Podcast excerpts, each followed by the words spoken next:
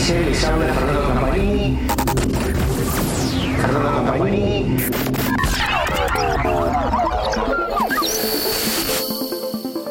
Amigos de Motor a Diesel, les habla Fernando Campanini. Hoy estamos en un nuevo podcast sobre tecnología y seguridad en el transporte.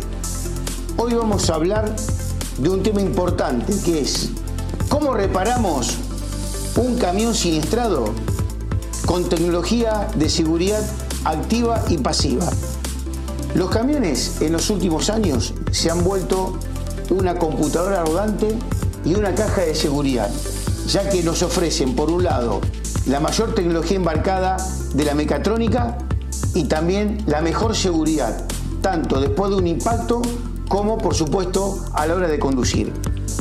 Cuando estamos hablando de esta seguridad activa, que es a la hora de conducir, ahí tenemos que tener en cuenta los sistemas ADAS, que son estos sistemas de asistencia electrónica a la conducción, que son tan importantes para reducir los siniestros, pero que a la hora de un siniestro, valga la redundancia, pueden traernos dolores de cabeza a la hora que tengamos que reparar la unidad.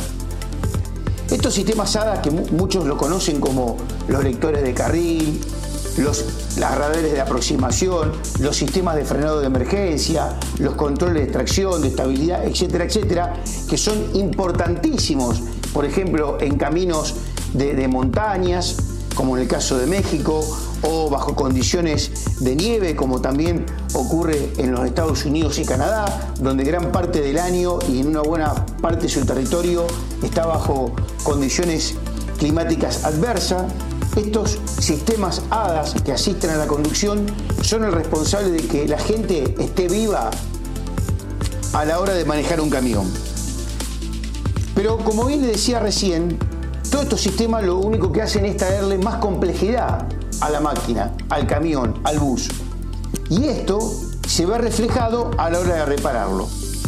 Cuando tenemos un siniestro, la unidad, para ser reconstruida, deberá seguir todo un protocolo de reparación que es el que establece el fabricante. No se podrá apartar de ello. ¿Por qué? Porque si no, la unidad nunca más va a volver a ser la que había existido antes del siniestro. Podremos tener un camión o un bus reparado estéticamente, creyendo que tenemos la misma unidad antes del accidente, y en realidad nos entregaron otro vehículo, porque ya no va a volver más ni a cumplir su seguridad activa ni la pasiva. Entonces aquí es necesario que usted recurra a talleres que estén fiscalizados por el fabricante o auditados por el fabricante, no solamente aquellos talleres que se lo deriva una aseguradora, sino que deben estar monitoreados en los casos que sean talleres de terceros, y si no, también llevarlo a talleres que tiene el propio distribuidor de la marca. Ellos van a saber cómo poder reconstruir y poder recalibrar y reparar estos sistemas de asistencia a la conducción. Y le voy a dar un solo ejemplo. Un parabrisas de un camión que tiene un sistema de lector de carril, cuando este sufre un daño y debe ser reemplazado, el mismo no solamente debe ser colocado, por supuesto, como establece el fabricante, en la cabina, sino que luego de ser colocado, el sensor de carril deberá estar reprogramado y deberá estar, digamos, montado hacia parabrisas, de forma que el sensor quede perfectamente, digamos, alineado en relación al parabrisas y perpendicular al suelo. O sea, perfectamente calibrado y colocado de la forma que lo estableció el fabricante cuando esa unidad fue producida en la planta. Si nosotros no calibramos el sensor, o no calibramos, en este caso, la cámara, y no calibramos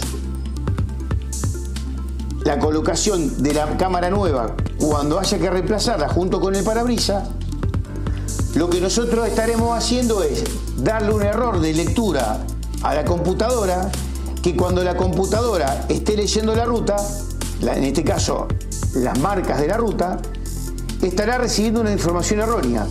Entonces la unidad empezará a comportarse como tal, ¿Qué significa esto? Que a lo mejor el camión comenzará a frenarse, el camión me disparará una alarma sonora pensando que yo me estoy cambiando de carril porque me estoy quedando dormido, etcétera, etcétera, etcétera.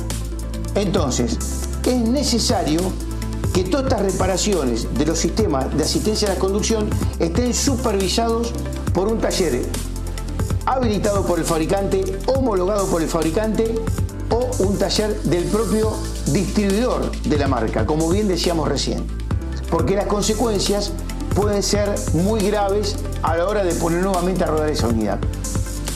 Otro tema, y ya para ir finalizando, también está en la reconstrucción de la cabina. Recordemos hoy que las cabinas de la mayoría de los camiones utilizan o partes de aluminio, como en el caso de las cabinas de varias marcas americanas, que requieren una reparación y una reconstrucción específica con cambios de piezas y no la reparación. No se puede generalmente chapear, como se dice comúnmente, o enderezar una lámina, en este caso de aluminio, sino que se va a tener que cambiar la sección, el panel, la pieza deberá ser reemplazada y deberá ser montada de una forma con unos remaches especiales, con adhesivos especiales, que son los que establece el fabricante. Y en el caso de las de acero, deberán ser soldados de una forma determinada, ya que si no, como decíamos al comienzo de nuestra charla, nunca esa cabina volverá a ser la que fue antes con esa resistencia original. Y termino con este ejemplo.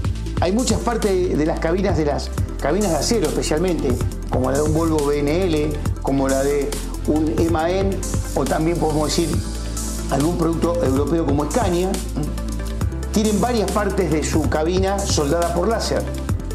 Por lo tanto, como el láser no se puede utilizar, digamos, reemplazar ese láser de la fábrica, no se puede reemplazarlo a la hora de reconstruir una cabina que fue siniestrada, sí requiere de un tipo de soldadura específica, con aportes de materiales específicos, con un gas a la hora de realizar esa soldadura específico, que deberá acompañarse para poder nuevamente cortar y reemplazar esa pieza. De no cumplir con esto, la sección o la pieza que se dañó va a quedar debilitada y cuando vuelva a tener un accidente esa unidad no va a resistir lo que debía resistir originalmente. Por eso recuerde, como decíamos al principio de nuestra charla, hoy un camión es una unidad, y también un bus, ¿no? Es una unidad muy compleja que como tal requiere de una reparación y mantenimiento profesional. Seguimos con más reportes y más podcasts para Motor a Diesel. MD News Podcast es presentado por Motor a Diesel. Escúchanos cada 15 días por Spotify, iTunes y Amazon Music. Si quieres saber más de nuestro contenido y ser parte de nuestra comunidad, visita www.motoradiesel.com.